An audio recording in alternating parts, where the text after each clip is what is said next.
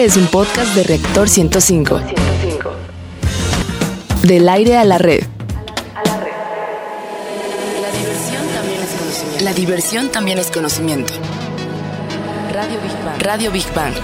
Ciencia y tecnología con Bárbara Esquetino y Leonardo Ferrera. Radio Big Bang. Radio Big Bang. Radio Big Bang. ¿Qué tal viernes? Viernes, por fin, ¿cómo va uno arañando y contando los días, en verdad? Sí. O no, mi canal, Sonomi, Toñito, Nomi, Eddie, o no sé si todos, todos, Barbarita. ¿Qué tal, amigos? Es un gusto, como siempre, saludarlos. Están en el lugar y la hora indicada. Esto es Big Bang Radio, donde la diversión también es conocimiento. Transmitimos en vivo aquí en Reactor 105 FM. Les saludamos con el gusto de siempre, Leonardo Ferrera y Bárbara Esquetino, la voz y sonrisa Ay, más hermosa ¿Quién te del quiere? oeste radiofónico. Muchísimas gracias, Leo. Pues nada más me crees al principio que no me empieces a regañar y Ah, no sé bueno, eso cuántas es parte cosas. del amor, el educar a la gente. Venga, Ay, eso me gustó. Bueno, hola Leo, hola queridos Big Banianos, qué gusto saludarlos. Recuerden nuestras líneas de contacto 5601-6397 y 6399. En Facebook nos encuentras como Big Bang Radio y en Twitter como Big Bang-Radio 1. ¿Y cuál es el menú de hoy, Leo? Así es, en nuestra sección Exploradores del Infinito dedicada al universo y su grandeza. Así como hemos hablado del origen del universo, el Big Bang, vamos a hablar del fin del universo, el Big Crunch. También en la sección Gigante Azul dedicada al planeta Tierra y la importancia de su biodiversidad, hablaremos de una planta endémica en México, cuyos beneficios en la salud son conocidos desde las culturas prehispánicas. Nos referimos a el nopal. Mm, me gusta, me gusta el nopal. En nuestra sección Materia Gris dedicada a los avances de los laboratorios y los principales proyectos científicos y tecnológicos, hablaremos de la guerra de las bacterias. ¿Qué objetos cotidianos van a ahí? Qué susto, ¿eh? Están más sucios que tu inodoro. Guácala. En la sección Construyendo Puentes, dedicada a los grandes personajes de la historia y los logros del hombre por alcanzar sus sueños, hablaremos de la ciencia de ser feliz. Sí. ¿Qué dicen los científicos sobre la felicidad? Y para cerrar, como siempre, bien y de buenas en nuestra sección Divulgando Humor, donde lo más inverosímil, raro o curioso también es ciencia, hablaremos de las cosquillas. Las hay de placer y las hay de sufrimiento. Ay, Dios. Sí, bueno, pues ya, vamos a empezar, ¿no? Súbele a tu radio, Vic Barleowski, el ruso de Rusia, nos dice que vayamos a nuestra primera sección. Exploradores del infinito. Una buena parte, fíjate, de los físicos consideran que el universo se expandirá para siempre, es decir, que es infinito y eterno. Sin embargo, hay otros expertos, y en este caso de la Universidad de California, piensan que esta teoría no coincide con las leyes de la física, que no podrían aplicarse en un universo infinito. Según estos científicos, Leo, todo tiene un principio y un final. Sí. Y con el cosmos sucede exactamente lo mismo. La teoría del Big Crunch es exactamente lo opuesto a la teoría del Big Bang. La teoría del Big Crunch explica el fin del universo, aunque lógicamente no se sabe a ciencia cierta qué pasará si el universo termina. Esta teoría está basada en la teoría de la relatividad de Albert Einstein. A ver, las teorías del Big Bang que hemos hablado muchas veces, el inicio, el FUM, el, el- el- pues que es, que es pues el Bang, ¿no? Finalmente, y el Big Crunch están íntimamente relacionadas, ya que la segunda, la segunda, el Big Crunch, surge como consecuencia de la primera. Fíjate, según la teoría del Big Bang, el universo está en constante expansión gracias a la gran explosión y a la fuerza gravitacional de atracción entre las galaxias. Pero lo cierto es que esto no puede continuar para siempre, Sí. ya que luego de la explosión el universo comienza a enfriarse y a hacerse menos denso. Cuando el universo deje de expandirse, colapsará. Y eso es a lo que se le llama Big Crunch. ¿Qué sucederá? Pues una especie de agujero negro muy denso y caliente va a absorber todo lo que encuentre a su paso. Apretándolo en su interior, el universo parecerá una especie de pastel o soufflé que cuando comienza a enfriarse se va deshinchando. Y bueno, ahora sí, aquí está nuestro experto que nos va a decir si esto es posible. Saludamos de nueva cuenta a nuestro querido güero Antonio Díaz de la Sociedad Astronómica de México. Toñito, ¿Cómo estás, Toño? ¿cómo estás? Muy bien, ¿y usted? Bien. Pues aquí hablando de las vitaminas y del Hablando del universo. universo y de las vitaminas al mismo tiempo. Oye, a ver, esto del Big Crunch finalmente, pues es algo que no ha sucedido. Es decir, Claro. es hablar como, como de una manera futurista, pero a miles de millones Pero de años todavía. Millones. todo, Porque el. Big Bang, bueno, pues eh, parece que las últimas eh, eh, teorías o los últimos experimentos, pues están corroborando que sí hubo un inicio. Claro. Y ahí está, por ejemplo, el acelerador de partículas que hemos hablado en Ginebra, Suiza. Sí, y por ¿no? ejemplo también la radiación de, del espacio, la radiación de fondo que habían encontrado los, este, bueno, que también explicaba un poco que esa radiación era el- la explicación de que había existido el Big Bang, ¿no? O una muestra más bien de que había existido el Big Bang. Ah, sí, pero allá hay rastros, digamos, hay finalmente rastros. científicos. Ajá. Pero hablar de algo, pues cómo es, va a acabar es hipotético, algo- ¿no? Exacto, y es muy hipotético, pero por ejemplo, Yo digo que la comunidad de los astrónomos y astrofísicos está como totalmente dividida.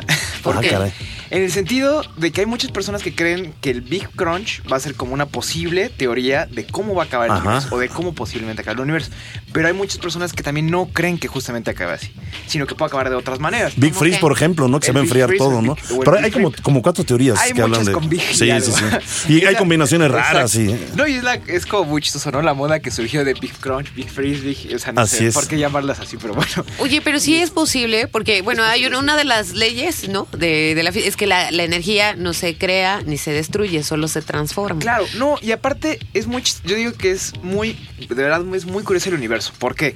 Ajá. Nada, me quieres dar un pequeño ejemplo de los agujeros negros. Eh, la velocidad más rápida físicamente que se puede lograr es la velocidad de la luz. Sí. No se puede superar esa, esa velocidad. Ajá. ¿Por qué la velocidad de escape, que es básicamente la velocidad que necesitas para salir de un agujero negro, es mucho más rápida O que sea, la tien- velocidad de la luz? que ser mucha más, eh, Entonces, técnicamente, físicamente, nada podría escapar de un agujero negro. Ajá, ajá. Entonces, por eso, en cierta manera, yo creo que el universo es como una especie de. Oye, ¿y no podría ¿De ser? qué? ¿De de qué? desafío, tal vez. O sea, de Sí. que. No, sí, claro. O sea, de que en realidad puede ser de que al final, igual el universo no acabe como el Big Crunch. Mira, ahí te va, ahí te va una, una teoría también que pudiera suceder. Por ahí alguna vez la leí, no es, no es nada alucinante, ¿eh? que finalmente el Big Bang sea el resultado de un Big Crunch. Exacto. Y que. O- o sea, exactamente, a lo mejor ya han existido varios Big Bang y Big Crunch y es como algo cíclico, es decir, naces, creces, te reproduces, mueres, vuelves a nacer y a lo mejor así? ha sido el universo, Ah, no lo ahora, sabemos. Exactamente, también ¿y cuál- puede Yo también tengo otra duda. Ha habido ¿Sigue muchas bárbaras en el universo. Sí, ¿cómo no? ¿Cómo no? Sigue expandiéndose el universo. Sí, ¿No? Eso es es algo, algo- es que, algo que- claro, y no para de expandirse, ¿no? Entonces, exacto. Y de, de manera Entonces, eh, digamos que esto no va a parar, no se va a detener el crecimiento del universo. ¿Hasta dónde nosotros podemos conocer el alcance de, de esta expansión? Eh, se va alimentando de la misma energía que De tiene el oscura. universo, pues entonces nunca va a parar. Podría ser, es que te digo, hay muchas teorías sobre cómo, cómo podría acabar el universo y básicamente van como alineando todas las pruebas que van encontrando a la más probable. Puede, Sí. ser que, puede ser que en 20 años de repente digan, no, ¿saben qué? El Big Crunch ya no era la opción que nosotros, que, que nosotros pensábamos, va a ser otro. Sí. Oye, a lo ¿Sabes? mejor en otro ser universo ya, ya hubo vida inteligente y no sabemos, hace miles de miles de miles de millones de millones de años. A lo mejor nosotros somos otra parte de ese, de ese capítulo del universo y a, a lo mejor somos parte de un capítulo. Claro, que dura miles de millones de años. No lo sé, está muy alucinante esto, sí. No, no, no, exacto. O sea, es, es- a- es- al mismo tiempo es hablar de filosofía en cierta manera. hablar No, del pero es interesante, en verdad. No, sí. Finalmente la filosofía es eso, es ponerse a hablar, ponerse a, a dilucidar, eh, eh, a lo mejor... Y a pensar. eh, a pensar exactamente y ver posibilidades. Y eso finalmente, pues creo que lo acaba convirtiendo en tratados y, y- y a lo mejor una hipótesis acaba en algún momento siendo una teoría, no lo sabemos. Es decir, a mí, por ejemplo, por eso me gusta mucho Albert Einstein, ¿no? Las teorías de él. Eh, muchas de sus hipótesis acaban siendo una teoría y básicamente ya algunas son una ley finalmente, ¿no? Claro, y muchos otros también se han ido al, al diablo, pero sí, en efecto, básicamente lo que, tenemos, lo que se tiene que hacer es conocer un poco más el universo y pues, conocer hasta dónde podríamos llegar. Venga, mi Ah, qué Toñito, bonito, venga. Toño. Oye, Toñito, espérame antes de que se nos vayas. ¿Eres feliz? Sí, a veces. Ah, mayor que- la la mayor Depende si veces sí. la niña me dice que sí o que no. Que, o que Bueno, es depende que yo de creo que quién. son muchos factores, O a ver, ¿no? ¿qué te Sí. hace feliz? ¿Qué te hace feliz? ¿Qué me hace feliz? Además de venir a Big One Radio, ya lo sé. cenar, Ah, cenar- cenar sushi me pone muy feliz.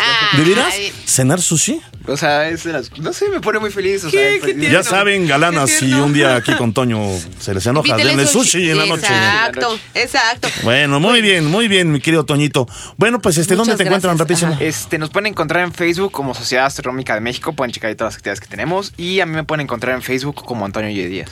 Bueno, pues el niño Godzilla nos dice que vayamos ahora a nuestra siguiente sección. Gigante azul.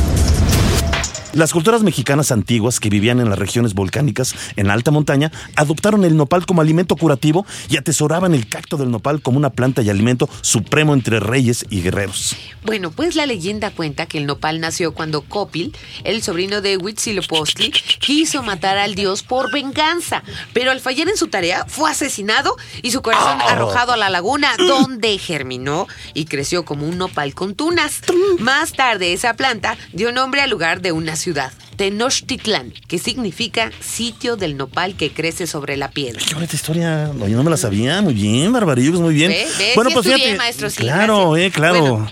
Mira, también se dice que el nopal salvó a los aztecas de morir de hambre y de sed cuando emprendieron el viaje en búsqueda del lugar donde fundarían su ciudad y por eso llamaban el árbol de la vida al nopal. Lo que sí no hay duda es que el nopal forma parte, parte en verdad de nuestro ADN nacional. Es intrínseco a nuestra cultura y alimentación. Desde que un águila se posara sobre él para devorar a una serpiente, marcó el origen de un imperio y se convirtió en uno de nuestros símbolos patrios. Bueno, pues el nopal es cultivado, cultivado, no cultivado, cultivado por alrededor de 50 mil productores en 13 estados de la República Mexicana. Aunque en la delegación Milpa Alta en la Ciudad de México es la que distribuye el 80% de la producción nacional. Y bueno, pues el nopal tiene beneficios para el tratamiento de diversos padecimientos y es una fuente importante de vitamina C, minerales y fibra soluble e insoluble. Y bueno, pues para conocer más de esta maravillosa planta, vamos a escuchar nuestra siguiente cápsula. Sus flores son hermafroditas. La planta tarda 5 años en alcanzar su edad madura y puede durar hasta 25 años siendo productiva. Es un gran aliado de los cultivos ya que contribuye a que el suelo conserve humedad. El 75% del nopal es comestible. Entre los nutrientes que más aporta son calcio, hierro, proteínas, carbohidratos. Además es rico en fibras, vitamina A, B y B2 y clorofila. Es un auxiliar en casos de diabetes y enfermedades cardiovasculares porque disminuye los niveles de glucosa sanguínea.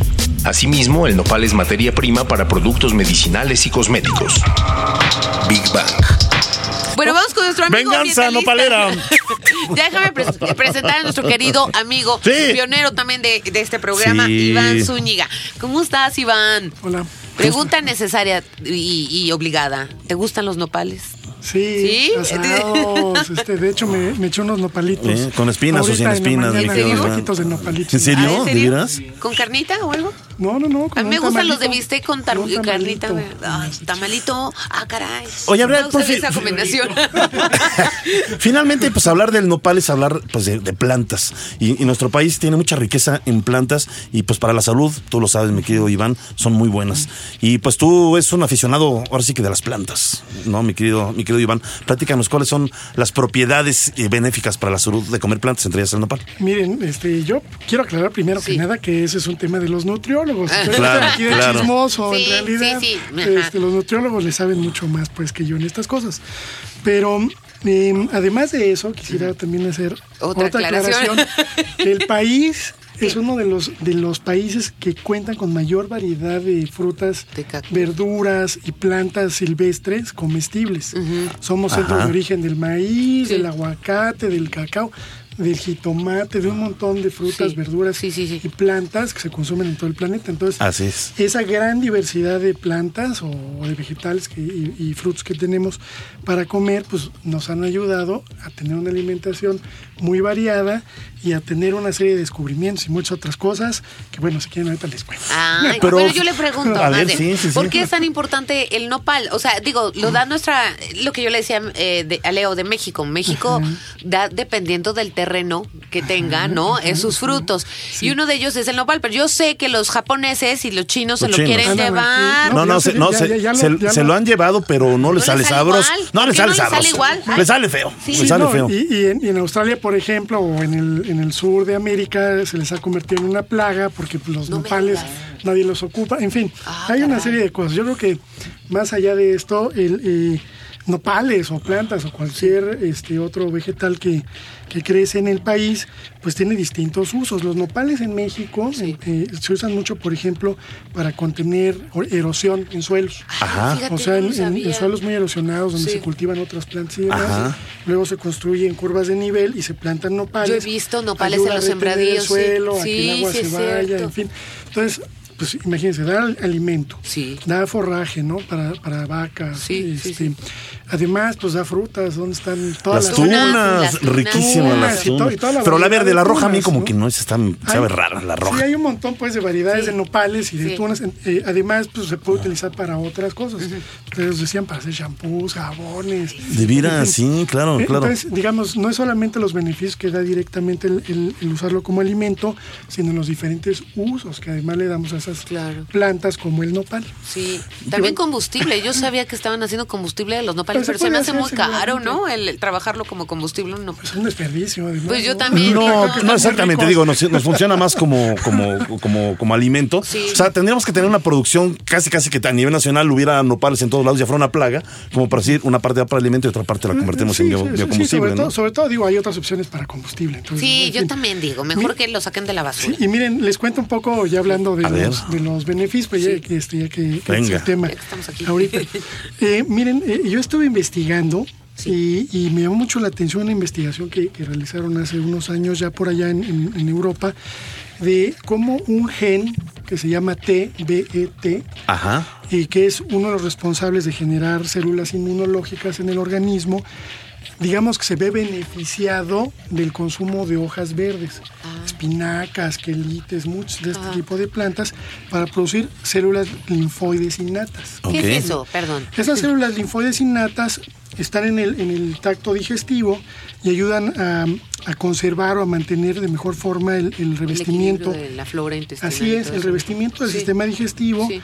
eh, para protegerlo, además de bacterias nocivas, es todo un ecosistema, Ah. el, el tracto digestivo. Entonces, ahí digamos que estos, estas células linfoides innatas que se producen con el consumo de hojas verdes y Sí. a través de este gen que les comentaba, pues digamos que ayudan a mantener el sistema inmune Sí. en, en mejores condiciones, a defender el sistema digestivo y también el intestino, ¿no? Sí. Esto significa que, por ejemplo, muchas de las alergias Sí.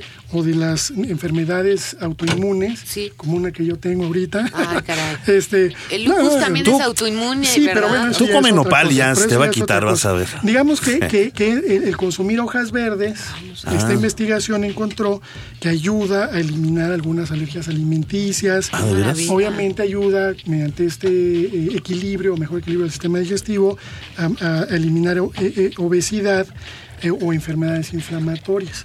Hay una serie de beneficios. pues, En la sangre, bueno, yo sé que los diabéticos lo, lo consumen mucho, que ayuda a bueno, nivelar ese- mucho. ese es el nopal, en, El, el en nopal, especial, sí, ¿no? sí. Pero Pero, pero también las, la- las, las, eh, Las- eh, las verduras, digamos, este, de todo lo que sea verde, finalmente Sí, ayuda, ¿eh? sí. A, bajar la glucosa, finalmente. Ah, Así es. Ahora, eh, hay, que dividir- hay que diferenciar Sí. eh, de lo que son verduras, de lo que son eh, plantas de hojas verdes, este, de lo que son eh, frutos, de lo que son semillas, digamos. Por eso me refería al principio a, a la gran diversidad de alimentos que hay que no son carnes. Exacto, exacto. digamos. Y dentro de este, pues hay un subconjunto que son las hojas verdes Sí. en específico. Pues los nopales en es- se puede decir que es una hoja verde. Sí. Pues, si, si nos acordamos cuál es la estructura del nopal, son Sí, hojas. sí, es lo cierto. que nos comemos. Sí, ¿no? es cierto. Pues sí, pero un hojazo de ese tamaño, pues imagínate. no está así. Este, les, les puedo ayudar que también el comer este, verduras y, y hojas verdes en especial Sí. ayuda a la restauración celular, Ah, qué bien. eh, a disminuir riesgos de cáncer, Sí, bueno. a disminuir o tener una mejor presión arterial. Eh, o sea, hay, hay un montón de... Este, el tema de los huesos, por ejemplo, eh, eh, mantener una, una dieta que no solamente sean cárnicos o lácteos, Sí. ayuda también a mejorar la estructura de los Ah, huesos. no sabía. Venga, Entonces, venga. O sea, a lo que voy es comer solamente verduras, creo yo que no es nada más lo correcto. pues. Exacto. No, De depende todo un de poco. cada organismo. De todo un poco, ¿no? depende De, de muchas cosas. Pero las verduras, las hojas verdes, los frutos, los frutos secos, las Sí. semillas, siempre tienen que estar en la alimentación para que el organismo, digamos que funcione adecuadamente. Venga, venga, muy ¿eh? bien. Luego dice que no, él es Oye, especialista y- en otras cosas. Sí, pero- sí, es que es bien, es bien en Sí, serio. ahí ¿eh? yo no sé nada, pero Yo no les voy a dar nada. consejos para su salud. Sí, yo no soy nadie para dar consejos a la hora. Coman Sí, sí. Gracias, gracias, mi querido, Iván, te mi querido Iván. mucho. Sabes que eres parte de este programa, del inicio de este programa. Y además digo, es tan humilde, mi querido este Iván, que él en una parte fue un apoyo importante. Claro, Cuando fue la primera idea de este programa, él fue la primera persona que nos apoyó en muchos sentidos. Así que, un aplauso, mi querido Iván. Gracias de todo corazón. Y, y- y una última cosa, pues además beneficiamos a los campesinos. Claro, claro, claro, muy bien. Venga, bien, mi querido Iván. bien, Oye, rápido, gracias. ¿qué te hace feliz? Rápido. ¿Qué me te- hace feliz? Sí, ¿qué te hace feliz? Eh, es que uno de los temas es la felicidad. Dormir como lombriz. Venga, muy bien. Dormir como un nopal ahí. ¿no? Muy bien, bueno, que cada nadie lo toque. ¿eh? Materia gris. Si pensaron, queridos Big Banianos, que lo más sucio es un excusado, y más si es público, pues están equivocados. Un 30% de las bacterias se traspasan del móvil a su dueño, Ah, de tu teléfono a su dueño. Por ejemplo, Imagínate que estás comiendo una pizza, una hamburguesa, no sé, y aprovechas para enviar un mensaje de texto. Las bacterias pasarían a tu cuerpo mediante la comida ya contaminada. Bueno, pues ahí te va. Una investigación de la Universidad de Arizona afirma que la pantalla de un teléfono móvil puede llegar a tener 400 veces más gérmenes No. que el asiento de un baño. No. En efecto, y esto se debe a dos focos. El primero, las gotas de saliva que impactan contra la pantalla mientras hablamos y que se quedan ahí adheridas. Y el segundo, las bacterias que nosotros mismos dejamos con A ver, pero fíjate, qué curioso, ¿eh? ¿Qué es lo primero que hace todo el mundo cuando se va a lavar las manos? Evidentemente es, Abre toca- la es tocar llave, la llave o- claro. o, grifo Ajá. para abrir el paso del agua y poder así eh, librarse eh, de toda una sociedad en la- de la impureza que se cae en el grifo. Sí. Así pues, el principal foco del virus y bacterias queda adherido a este mismo grifo. Toda una cepa, en verdad, de enfermedades al alcance de cualquiera. Lo curioso es que después de lavarnos las manos, volvemos a tocar las llaves para cerrar el agua. Eh, bueno, o sea, y nos volvemos a ensuciar, Exactamente, ¿no? Se repite el círculo exactamente, vicioso. ¿no? Bueno, ¿y qué me dices de los carritos del súper? ¿Pueden llegar a imaginar la cantidad de manos que han tocado ese carrito que empujamos a los supermercados? Mercados, mercados. Bueno, ¿cuántas estarían sucias? ¿Cuántas personas tendrían una gripe o un resfriado? Bueno, no podemos ni imaginarlo. Pero lo que sí sabemos es que un auténtico vergel de virus y bacterias es estos lugares. Bueno, ¿quieres saber qué otros objetos de uso común están más sucios que un WC? Vamos a escuchar nuestra siguiente cápsula. El teclado de tu ordenador puede tener hasta 5 veces más bacterias que el asiento de tu inodoro. Las esponjas para lavar trastes, si las dejamos sobre la mesa de la cocina, recolectarán 200.000 veces más bacterias que el inodoro. El control remoto también es uno de los elementos más sucios e infectados de tu hogar. Según un estudio de la Universidad de Arizona, más del 40% de los refrigeradores son positivos para alojar la bacteria E. coli. El tapete del piso es otro de los lugares más sucios de la casa. Tiene 4.000 veces más bacterias que el inodoro, que se alimentan, sobreviven y se reproducen por las células epiteliales que se nos caen todo el tiempo. Big Bang. ¿Y qué dice la literatura de las bacterias? Vamos con Cecilia Kiune, ¿Cómo escritora estás, y periodista. ¿Cómo Cecilia? estás? Estoy muy bien, ya estoy horrorizada por lo que dicen Sí, de la barba de en Carlos, verdad, yo que lo ¿eh? quiero tanto y que lo Pero saludo de- de beso. Yo es lo bueno de ser hombre. Yo de lejitos, ¿qué volé, mi Carlos? Sí. ¿Cómo estás? Sí, de chiflidito, pero Pero no van a saltar las pulgas, para allá. No. Bueno, de la literatura, ¿qué dicen las bacterias de la A literatura? ver, a ver. Qué bárbaros son. Un A buen ver. día, pero a ti te voy a regalar una colección de literatura escatológica. Cuando dije Ah. que estaba hablando a Leonardo. Ah, caray, te- pero veías a Bárbara, no, No sé por qué. cierto, te Me hablaba a mí, No, no, pero no, veía a no, Bárbara. no, no, no. ¿Cómo no? No, no, Ay, ya para, cámbiale, que, para que me cámbiale. apoyara. No, no, no, es que Claro, está, está yo te visca, apoyo, estoy visca. Yo te apoyo. Y luego que... Es que es bonita, te va a gustar, pero no la vamos a hablar aquí que- porque es demasiado. No, ya sí te gusta. Ah. Les voy a hablar, ya que estamos hablando de la suciedad, no de las bacterias. Ajá. No la literatura y las bacterias, eso no.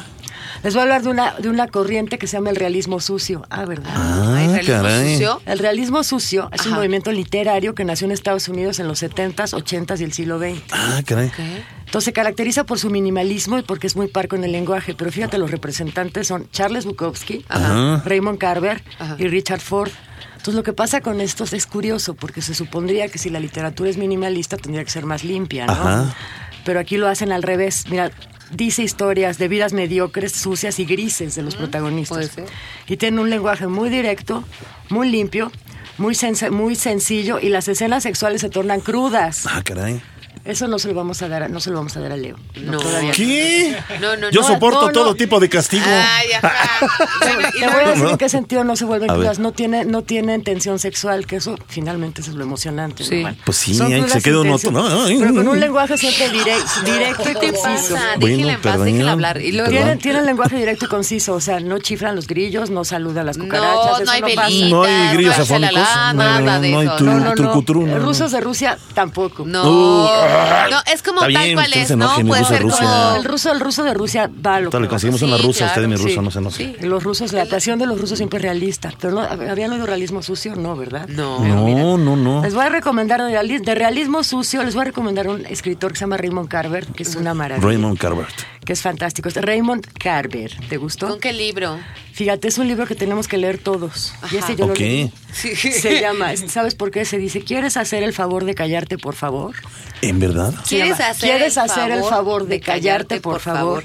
qué decente, qué educado, ¿no? Es el primer libro que, que Y se me sonó Carver. como a título barbaresco. Pero Ay, es cállate. bonito. Mira, ve, te digo. Mira, por eso te digo, perdóname, es un realismo sucio. Primero empieza a hablarme bonito y, y va, va, de- de- se va degenerando a lo largo del programa. Pero fíjate, pero fíjate que es muy, pero es muy directo el título. Claro. ¿Quieres hacer el favor de callarte, por favor? Ay, te veo a ti. No te lo digo a ti para que veas si lo veo a mi productor, lo dije bien. Sí, lo No dijiste muy bien. no Usted el barbudo, el que le juega no sé qué cosas. con- Digo, no me atoré. Pero mira, este libro les va a gustar mucho. Son 22 cuentos chiquitos, que eso es muy bonito, como Sí. realismo sucio. Entonces son como chispazos, ¿no? Es como si él lo, lo describía como lo que un paciente puede ver si pasa por la ventana, una puerta entreabierta. O sea, la historia ya está ahí y nunca es la intención de él contar. Aquí está la mamá que se llama Margarita, sino que va Sí. pasando por la puerta y Es describe la escena sí. Ok. que es una maravilla. Dice que necesita, él describe que él necesita un tipo muy directo de lector, muy particular. O sea, lo podríamos leer todos nosotros muy felices. Sería rápido y increíble. Entonces, llama las cosas por su nombre y de pronto hay cuentos de dos renglones y hay cuentos. Entonces, lo que pasa, empieza a leer y primero es como una escena, como si fuera abriendo la puerta y abriendo la puerta y los puedes leer por separado. Entonces, les recomiendo ese de Muy Carver bien. por un lado y por otro les recomiendo dos, ¿no? A ver. de un chico que se llama Christopher Moore, que, las, que es inglés, que es apenas todavía todavía escribe, y se llama Un trabajo muy sucio. Ok. Y un trabajo muy sucio te presenta a un protagonista que se llama Charlie Asher, o sea, Ajá. Carlitos Cenizas, las cenizas, las cenizas son sucias. Sí, pues puede ser. ok.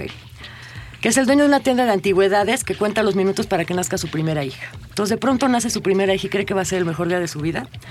Y de pronto se va un hombre que está, que no debería ver, que está en el hospital. Y se revela que se va, se va a convertir en una especie de invitado de la muerte. Entonces él se pues. la pasa. Órale, está pero, bueno. pero está bueno porque es muy sarcástico. ¿Cómo se llama? Se llama Un trabajo muy sucio, porque nuestro protagonista tiene que deshacerse de ese Ok, invitado. a ver, más repetimos los dos, Los eh, dos títulos de, de- de los libros. Sí, el primero es de Raymond Carver. Ok. Y se llama ¿Quieres hacer el favor de callarte, por favor? Mm. Estoy mirando a Ceci porque Sí, necesito. sí. Porque ella Sí. nunca habla. Sí. Sí, no pongas, no te No, ella nunca ha hablado.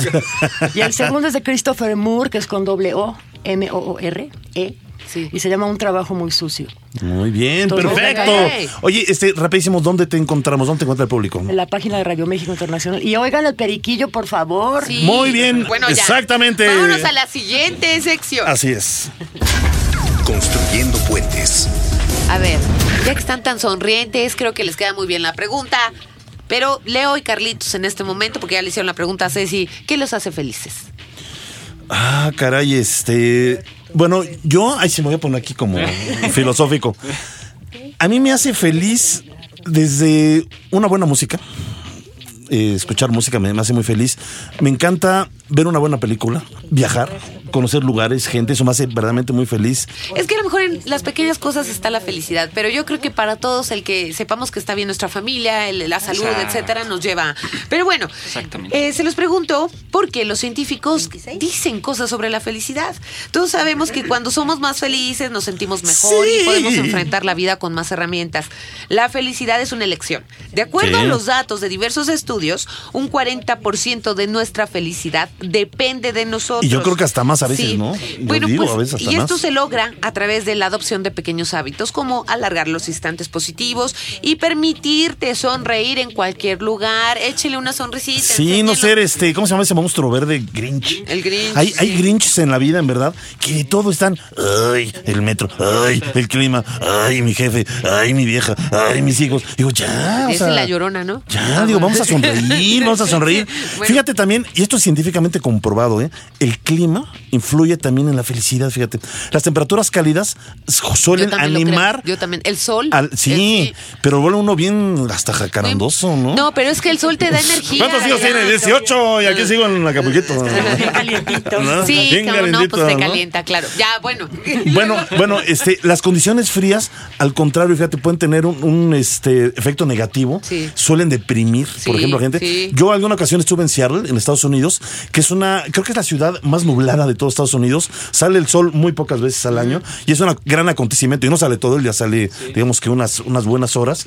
Y el índice de suicidios es, es verdad alarmante en Seattle, Estados Unidos. Y algunos psicólogos adjudican eso, en parte, obviamente también la- a, a la, a la- a la vida personal de cada persona y sus propios problemas, pero al clima. Es un clima que, aunque es una ciudad muy bonita, en verdad, y me, me encanta, está llena de lagos, es todo el, todo el tiempo está gris. En Europa también. ¿no? Pues bueno, digo. Pues cuántos yo- países todo el tiempo Inglaterra. está. Sí. Exacto, pero Gris, sí, gris digo, siempre. se van, huyen. Cuando viene el invierno, digo, por salvar su vida, huyen a países cálidos, ¿no?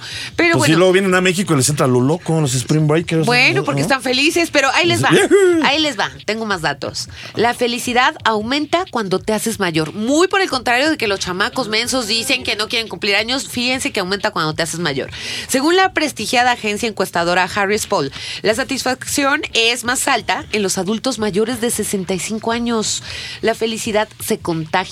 Una investigación reveló que si un amigo íntimo tuyo es feliz, tus posibilidades de serlo son un 15% más altas. Ándale. Júntense con gente positiva. Claro. La satisfacción Júntate laboral. más conmigo, Barbarita. Sí, claro. La satisfacción laboral ¿Ves cómo me tira de influye en tu felicidad. Creo Sí, que sí. Creo que estoy totalmente de acuerdo. Un examen reveló que sentirse realizado en el trabajo era uno de los factores más importantes para el bienestar y la felicidad. Claro que sí, yo estoy totalmente de acuerdo. A ver, fíjense, dicen que la felicidad tiene aroma.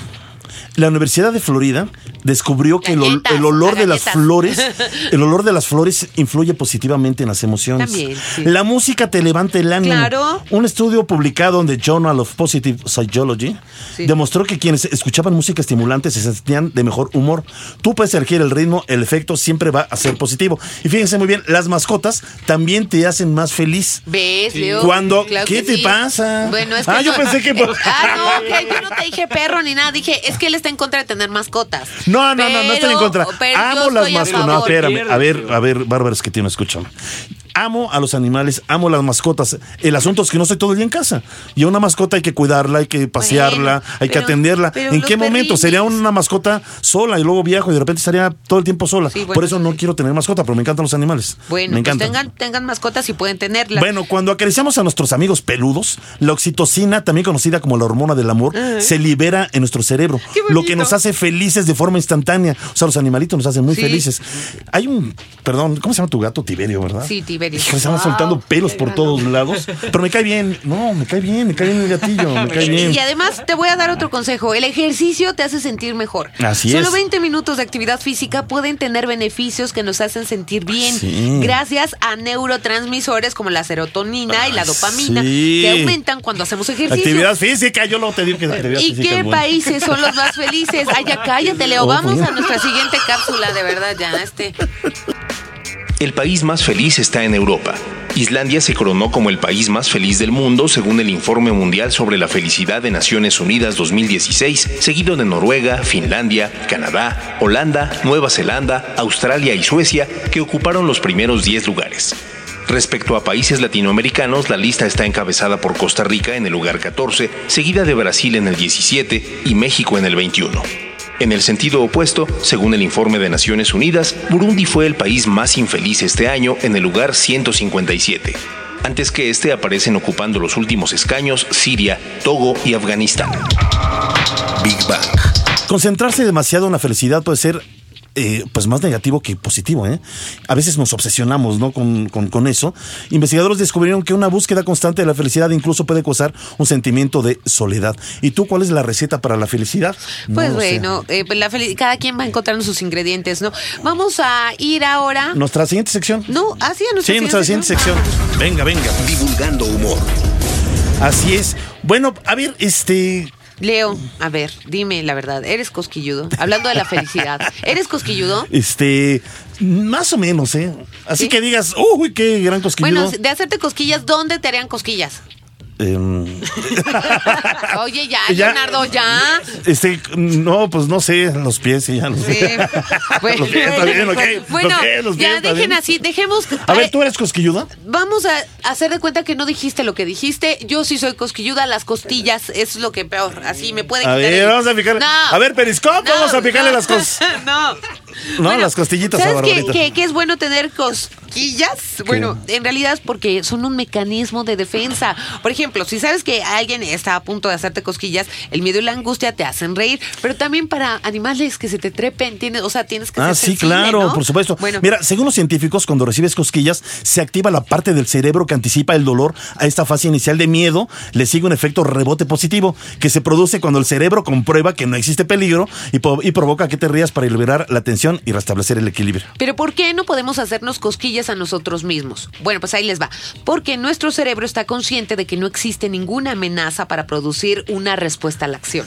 No es posible sorprendernos a nosotros mismos. Se cree que el cereble- el cerebelo perdón, es el que nos impide que nos hagamos cosquillas, siendo capaz de distinguir las sensaciones esperadas de lo inesperado. Fíjate este dato, es que yo sí lo he visto en la calle, ¿eh? en verdad dice. ¿En la Parece calle? que los pacientes con esquizofrenia, sí, de repente que van en la calle, van y se van haciendo cosquillas solos, no en serio. Este, eh, los eh, pacientes con esquizofrenia pueden hacerlo, o sea, hacerse O cosquillas. sea, ¿esa sería la prueba para la esquizofrenia? No, no, no, Ah, no, no, ah, no. bueno. Entonces estamos diciendo que los pacientes con esquizofrenia pueden hacerlo, hacerse cosquillas solos, y esto se debe a una sensación de no poseer el control de sus propios actos motores. Las cosquillas no son exclusivas del ser humano, sino que se dan en todos los mamíferos, sobre todo en los primatas y en, la- en los primates y en las ratas. ¿En las ratas? Bueno. Bueno, pues también eh, disfrutan de ellas los perros. Ay, en- sí, yo les hago sí. cosquillas a mis perros. Ajá. Sí, hasta se ponen de pancita, ¿no? Uh, uh, ¿no? Bueno. En todos estos animales el mecanismo las genera, que lo genera es similar. Y vamos a escuchar nuestra siguiente cápsula. ¿Por qué nos reímos cuando nos hacen cosquillas? Esta es una pregunta importante sin resolver acerca de las cosquillas. La risa se asocia generalmente con humor y entusiasmo, pero incluso se producen cosquillas sin control al no estar conectadas con una broma o una historia divertida. A veces incluso el proceso de las cosquillas puede ser desagradable y doloroso. En la Edad Media las cosquillas se utilizaron como medio de castigo. Los romanos utilizaban grandes tablas de madera para sujetar a los prisioneros por los tobillos. Después se procedía a bañar los pies con sal y soltaban varias cabras para que éstas con sus lenguas rugosas lamieran los pies de la víctima, produciendo cosquillas en un principio, pero luego un intenso dolor, dejando marcas y ampollas. Big Bang. Bueno, aquí les va un dato curioso. ¿Sabían que tenemos más cosquillas en un pie que en otro? Ah, caray. Bueno, en la mayoría de las personas, el pie derecho siente más cosquillas que el pie izquierdo. Ah, caray, los primeros en sugerirlo fueron los científicos italianos en 1980. Ah. Ellos sospechan que esta asimetría se debe a que el hemisferio izquierdo, que detecta los estímulos que se aplican en el pie derecho, está más implicado en las emociones positivas y entre ellas está la risa, por supuesto. A ver, echame un piecito, vamos No, a ay, comprobar. déjame. Bueno, está bien, pues Bueno. quería hacer la prueba de los italianos de 1980. Bueno, a ver, las plantas de los pies y las axilas son considerados dos de los lugares más delicados de nuestro cuerpo. Además, la mayoría de los lugares son sensibles a las cosquillas, como el cuello, el pecho y el área genital son también los más vulnerables. En algunas personas las cosquillas pueden ser un fetiche, que pueden tener diferentes variaciones, entre ellas estimulan el deseo sexual. Bueno, pues a que no sabían que las cosquillas pueden ayudar a que pierdas peso. Bueno, sí, sobre todo cuando te ya te están asfixiando casi. Si te hacen cosquillas y produces una risa O sea, que, fuerte, entonces ¿Por la estimulación? No, hombre, horrible. Si te hacen cosquillas y produces una risa fuerte, entonces esto hace que quemes calorías. Los científicos han descubierto que de 10 a 15 minutos de risa pueden quemar de 10 a 40 calorías adicionales por día, lo que podría significar la pérdida de unos cuantos kilitos de peso en un año. Por supuesto que no es lo mismo que ir al gimnasio o hacer ejercicio recurrentemente, pero si decides bajar de peso, todos los detalles y los consejos son buenos, ¿no? Así es. Oye, pues tú ríes mucho, Barbarita, entonces. Pues, estás conservo mi delgada, peso, estás claro, delgada, claro, sí. claro. Ya nos vamos. Ay, no. Agradecemos en la producción de controles técnicos, se digo, vea. En la producción general, Carlos Serrano, Ceci Mazariego asistiendo a la producción, Cecilia Kuhn en la recomendación de libros, en redes sociales a Gaby Chulín en la locución de las cápsulas, a Rogelio Castro y a todos nuestros investigadores y científicos que amablemente participan con nosotros en cada emisión. Ya saben que sin ustedes este programa tampoco sería posible. Gracias por estar con nosotros. Nos despedimos de ustedes, sus amigos y servidores, Bárbara Esquetino y Leonardo Ferrera. Hasta la próxima semana en punto de las 11 de la mañana. Esto es Big Bang Radio, donde la diversión también es conocimiento. Gracias, Cecilia Si se hacen cosquillitas, cosquillas ricas, cosquillas ricas. Y con una pluma en vez de con un Sí, para bajar de peso todos. Bárbara ya no que desaparece. Ya. Vamos a buscar. La diversión también es conocimiento. La diversión también es conocimiento. Radio Big Bang. Radio Big Bang. Ciencia y tecnología con Bárbara Esquetino y Leonardo Ferrera. Radio Big Bang. Radio Big Bang. Esto fue un podcast de reactor. Podcast de reactor. Del aire a la red.